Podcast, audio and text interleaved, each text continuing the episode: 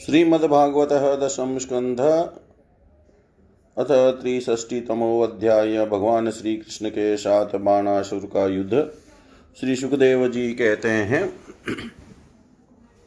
परीक्षित बरसात के चार महीने बीत गए, परंतु अनिरुद्ध जी का कहीं पता न चला। उनके घर के लोग इस घटना से बहुत ही शोकाकुल हो रहे थे। एक दिन नारद जी ने आकर अनिरुद्ध का शोणितपुर जाना, वहाँ बाणासुर के सैनिकों को हराना और फिर नागपाश में बांधा जाना, यह सारा समाचार सुनाया। तब श्री कृष्ण को ही अपना आराध्य देव मानने वाले यदुवंशियों ने शोणितपुर पर चढ़ाई कर दी। अब श्री कृष्ण और बलराम जी के साथ उनके अनुयायी सभी यदुवंशी प्रद्युम्न सात्यकी गद सांब सारण नंद उपनंद और भद्र आदि ने बारह अक्षोहिणी सेना के साथ व्यू बनाकर चारों ओर से बाणासुर की राजधानी को घेर लिया।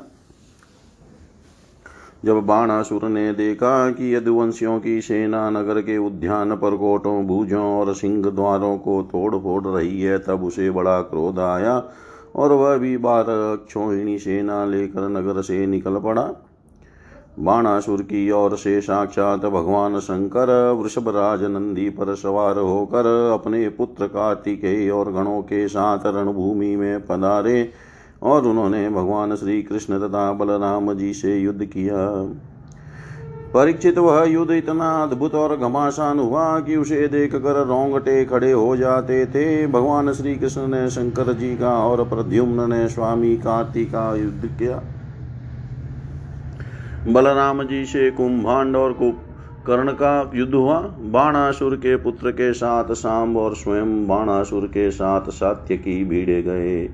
ब्रह्मा आदि बड़े बड़े देवता ऋषि मुनि सिद्धचारण गंधर्व अप्सराएँ और यक्ष विमानों पर चढ़कर चढ़ चढ़कर युद्ध देखने लगे और आ, देखने के लिए आ पहुँचे। भगवान श्री कृष्ण ने अपने सांग धनुष के तीखी नोक वाले बाणों से शंकर जी के अनुचरों भूत प्रेत प्रमथ, गुह्यक डाकिनी, आतुधान, वेताल, विनायक प्रेत गण मातृगण पिशाच, कुष्मांड और ब्रह्म राक्षसों को मार मार कर खदेड़ दिया। पिनाक पाणी शंकर जी ने भगवान श्री कृष्ण पर भांति भांति के अगणित अस्त्र शस्त्रों का प्रयोग किया, परंतु भगवान श्री कृष्ण ने बिना किसी प्रकार के विस्मय के उन्हें विरोधी शस्त्रास्त्रों से शांत कर दिया। भगवान श्री कृष्ण ने ब्रह्मास्त्र की शांति के लिए ब्रह्मास्त्र का वायवस्त्र वायवयास्त्र के लिए वायव पार्वतास्त्र का, आग्नेयास्त्र के लिए प्रजन्यास्त्र का और पाशुपतास्त्र के लिए नारायणास्त्र नारायणास्त्र का प्रयोग किया। इसके बाद भगवान श्री कृष्ण ने जृंबण धृम्बणास्त्र से जिससे मनुष्य को जम्बाई पर जम्बाई आने लगती है, महादेव जी को मोहित कर दिया, वे युद्ध से विरत होकर जम्बाई लेने लगे। तब भगवान श्री कृष्ण शंकर जी से छुट्टी पाकर तलवार, गदा और बाणों से बाणासुर की सेना का संहार करने लगे। इधर प्रद्युम्न ने बाणों की बोचार से स्वामी कार्तिक को घायल कर दिया। उनके अंग अंग से रक्त की धारा बह चली। वे रणभूमि छोड़कर अपने वाहन मयूर द्वारा भाग निकले। बलराम जी ने अपने मुसल की चोट से कुंभांड और कुपकर्ण को घायल कर दिया। वे रणभूमि में गिर पड़े। इस प्रकार अपने सेनापतियों को हताहत देख बाणासुर की सारी सेना तितर बितर हो गई। जब रथ पर सवार बाणासुर ने देखा कि श्री कृष्ण आदि के प्रहार से हमारी सेना तितर बितर और तहस नश हो गई है हो रही है। तब उसे बड़ा क्रोध आया। उसने चिड़कर सात्यकी को छोड़ दिया और वह भगवान श्री कृष्ण पर आक्रमण करने के लिए दौड़ पड़ा। परीक्षित रणोन्मत बाणासुर ने अपने एक हज़ार हाथों से एक साथ ही पाँच सौ धनुष खींच कर एक एक पर दो दो बाण चढ़ाए, परंतु भगवान श्री कृष्ण ने एक साथ ही उनके सारे धनुष काट डाले और सारथी रथ घोड़ों को भी धराशाही कर दिया एवं शंख ध्वनि की कोटरा नाम की एक देवी बाणासुर की धर्म माता थी। वह अपने उपासक पुत्र के प्राणों की रक्षा के लिए बाल विके कर नंग धड़ंग भगवान श्री कृष्ण के सामने आकर खड़ी हो गई। भगवान श्री कृष्ण ने इसलिए कि कहीं उस पर दृष्टि न पड़ जाए, अपना मुँह फेर लिया और वे दूसरी ओर देखने लगे। तब तक बाणासुर धनुष कट जाने और रथीजों, रथीनों जाने के कारण अपने नगर में चला गया। इधर जब भगवान शंकर के भूतगण इधर उधर भागे तब उनका छोड़ा हुआ तीन सिर और तीन पैर वाला ज्वर दसों दिशाओं को जलाता हुआ स भगवान श्री कृष्ण की ओर दौड़ा। भगवान श्री कृष्ण ने उसे अपनी ओर आते देख उसका मुकाबला करने के लिए अपना ज्वर छोड़ा। अब वैष्णव और माहेश्वर दोनों ज्वर आपस में लड़ने लगे। अंत में वैष्णव जर के तेज से माहेश्वर जर पीड़ित होकर चिल्लाने लगा और अत्यंत भयभीत हो गया। जब उसे अन्यत्र कहीं त्राण न मिला, तब वह अत्यंत नम्रता से हाथ जोड़कर शरण में लेने के लिए भगवान श्री कृष्ण से प्रार्थना करने लगा। ज्वर ने कहा, प्रभु, आपकी शक्ति अनंत है। आप ब्रह्मादि ईश्वरों के भी परम महेश्वर हैं। आप सबके आत्मा और सर्वस्वरूप हैं। आप अद्वितीय और केवल ज्ञान स्वरूप है। संसार की उत्पत्ति, स्थिति और संहार के कारण आप ही हैं। श्रुतियों के द्वारा आपका ही वर्णन और अनुमान किया जाता है। आप समस्त विकारों से रहित स्वयं ब्रह्म है। मैं आपको प्रणाम करता हूँ। काल देव दृष्ट कर्म जीव स्वभाव सूक्ष्म भूत शरीर, सूत्रात्मा, प्राण, अहंकार, एकादश, इंद्रिया और पंचभूत, इन सब का संघात। शरीर, लिंग शरीर और बीजांकुर न्याय के अनुसार उससे कर्म और कर्म से फिर लिंग शरीर की उत्पत्ति। यह सब आपकी माया है। आप माया के निषेध की परम अवधि है। मैं आपकी शरण ग्रहण करता हूँ। प्रभु, आप अपनी लीला से ही अनेकों रूप धारण कर लेते हैं और देवता, साधु तथा लोक मर्यादाओं का पालन पोषण करते हैं। साथ ही उन्मार्ग मागी उन्मार्गामी और हिंसक असुरों का संहार भी करते हैं। आपका यह अवतार पृथ्वी का भार उतारने के लिए ही हुआ है। प्रभु, आपके शांत, उग्र और अत्यंत भयानक दुसह तेज ज्वर से मैं अत्यंत संतप्त हो रहा हूँ। भगवान देहधारी जीवों को तभी तक आप ताप संताप रहता है। जब तक वे आशा के फंदों में फंसे रहने के कारण आपके चरण कमलों की शरण नहीं ग्रहण करते। भगवान श्री कृष्ण ने कहा, त्रिशी राम, मैं तुम पर प्रसन्न हूँ। अब तुम मेरे ज्वर से निर्भय हो जाओ। संसार में जो कोई हम दोनों के संवाद का स्मरण करेगा, उससे तुमसे कोई भय न रहेगा भगवान श्री कृष्ण के इस प्रकार कहने पर महेश्वर जो उन्हें प्रणाम करके चला गया। तब तक बाणासुर रथ पर सवार होकर भगवान श्री कृष्ण से युद्ध करने के लिए फिर पहुँचा। परिचित बाणासुर ने अपने हज़ार हाथों से तरह तरह के हथियार ले रखे थे। अब वह अत्यंत क्रोध में भरकर चक्रपाणी भगवान पर वह बाणों की वर्षा करने लगा।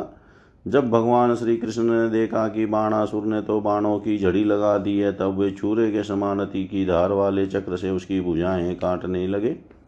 मानो कोई किसी वृक्ष की छोटी छोटी डालियाँ काट रहा हो।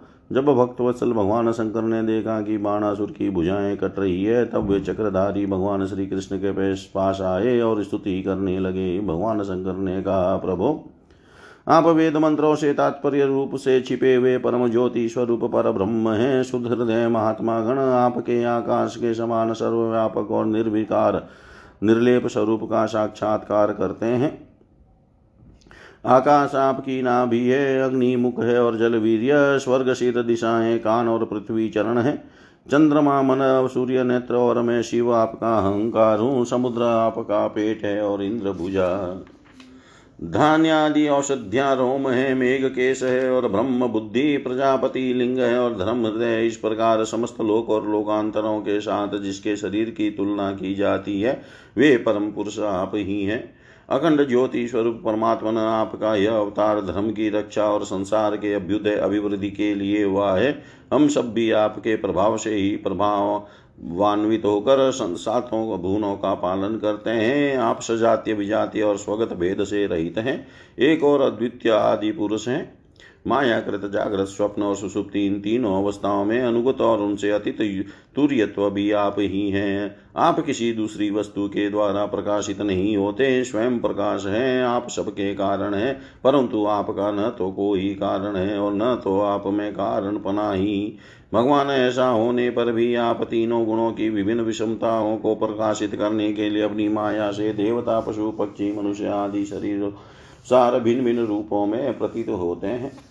प्रभो जैसे सूर्य अपनी छाया बादलों से ही ढक जाता है, उन बादलों तथा विभिन्न रूपों को प्रकाशित करता है, उसी प्रकार आप तो स्वयं प्रकाश है, परंतु गुणों के द्वारा मानो ढक से जाते हैं और समस्त गुणों तथा गुणाभिमानी जीवों को प्रकाशित करते हैं। वास्तु, वास्तव में आप अनंत हैं। भगवान, आपकी माया से मोहित होकर लोग, स्त्री, पुत्र, देह के आदि में आसक्त हो जाते हैं और फिर दुख के अपार सागर में डूबने, उतरने, उतराने लगते हैं। संसार के मानवों को यह मनुष्य शरीर अपने अत्यंत कृपा, आपने अत्यंत कृपा करके दिया है। जो पुरुष इसे पाकर भी अपनी इंद्रियों को वश में नहीं करता और आपके चरण कमलों का आश्रय नहीं लेता, उनका सेवन नहीं करता, उसका जीवन अत्यंत शोचनीय है और वह स्वयं अपने आप को धोखा दे रहा है। प्रभु, आप समस्त प्राणियों के आत्मा प्रियतम और ईश्वर है, जो मृत्यु का ग्रास मनुष्य आपको छोड़ देता है और अनात्म दुख रूप एवं तुच्छ विषयों में सुख बुद्धि करके उनके पीछे भटकता है। वह इतना मूर्ख है कि अमृत छोड़कर विष पी रहा है। मैं ब्रह्मा सारे देवता और विशुद्ध हृदय वाले ऋषि मुनि सब प्रकार से और सर्वात्म भाव से आपके शरणागत हैं। क्योंकि आप ही हम लोगों के आत्मा प्रियतम और ईश्वर हैं। आप जगत की उत्पत्ति, स्थिति और प्रलय के कारण हैं। आप सब में सम, परम, शांत, सबके सुहृदमात्मा और इष्ट देव हैं। आप एक अद्वितीय और जगत के आधार तथा अधिष्ठान हैं। हे प्रभु, हम सब संसार से मुक्त होने के लिए आपका भजन करते हैं। देव या बाणासुर मेरा परम प्रिय कृपा पात्र और सेवक है। मैंने इसे अभय दान दिया है। प्रभु, जिस प्रकार इसके परदादा दैत्य राज प्रहलाद पर आपका कृपा प्रसाद है, वैसे ही कृपा प्रसाद आप इस पर भी करें। भगवान श्री कृष्ण ने कहा, भगवान, आपकी बात मानकर जैसा आप चाहते हैं, मैं इसे निर्भय किए देता हूँ। आपने पहले इसके संबंध में जैसा निश्चय किया था, मैंने इसकी भुजाएँ काट कर उसी का अनुमोदन किया है। मैं जानता हूँ कि बाणासुर दैत्य राज बलि का पुत्र है, इसलिए मैं भी इसका वध नहीं कर सकता, क्योंकि मैंने प्रहलाद को वर दे दिया है कि मैं तुम्हारे वंश में पैदा होने वाले किसी भी दैत्य का वध नहीं करूँगा। इसका घमंड चूर करने के लिए ही मैंने इसकी भुजाएँ काट दी हैं। इसकी बहुत बड़ी सेना पृथ्वी के लिए भार हो रही थी, इसीलिए मैंने उसका संहार कर दिया है। अब इसकी चार भुजाएँ बची रही है, ये अजर अमर बनी रहेगी, यह बाणासुर आपके पार्षदों में मुख्य होगा। अब इसको किसी से किसी प्रकार का भय नहीं है। श्री कृष्ण से इस प्रकार अभयदान प्राप्त करके बाणासुर ने उनके उनके पास आकर धरती में माथा टेका, प्रणाम किया और अनिरुद्ध जी को अपनी पुत्री उषा के साथ रथ पर बैठाकर भगवान के पास ले आया। इसके बाद भगवान श्री कृष्ण ने महादेव जी की सम्मति से वस्त्रालंकार विभूषित उषा और अनिरुद्ध जी को एक अक्षोहिणी सेना के साथ आगे करके द्वारका के लिए प्रस्थान किया। इधर द्वारका में भगवान श्री कृष्ण आदि के शुभागमन का समाचार सुनकर झंडियों और तोरणों से नगर का कोना कोना सजा दिया गया। बड़ी बड़ी सड़कों और चौराहों के चंदन मिश्रित जल से सींच दिया गया। नगर के नागरिकों बंधुओं बांधवों और ब्राह्मणों ने आगे आकर खूब धूमधाम से भगवान का स्वागत किया। उस समय शंख नगारों और ढोलों की तुमुल ध्वनि हो रही थी। इस प्रकार भगवान श्री कृष्ण ने अपनी राजधानी में प्रवेश किया। परिचित जो पुरुष श्री शंकर जी के साथ श्री भगवान श्री कृष्ण का युद्ध और उनकी विजय की कथा का प्रातः काल उठकर स्मरण करता है, उसकी पराजय नहीं होती। इति श्रीमद्भागवते महापुराणे परमहंस्यां संहितायां दशमस्कन्धे उत्तरार्धे अनिरुद्धा नयनं नाम त्रिषशीतमोऽध्याय सर्वं श्रीशां सदाशिवार्पणम् अस्तु। ॐ विष्णवे नमः, ॐ विष्णवे नमः, ॐ विष्णवे नमः।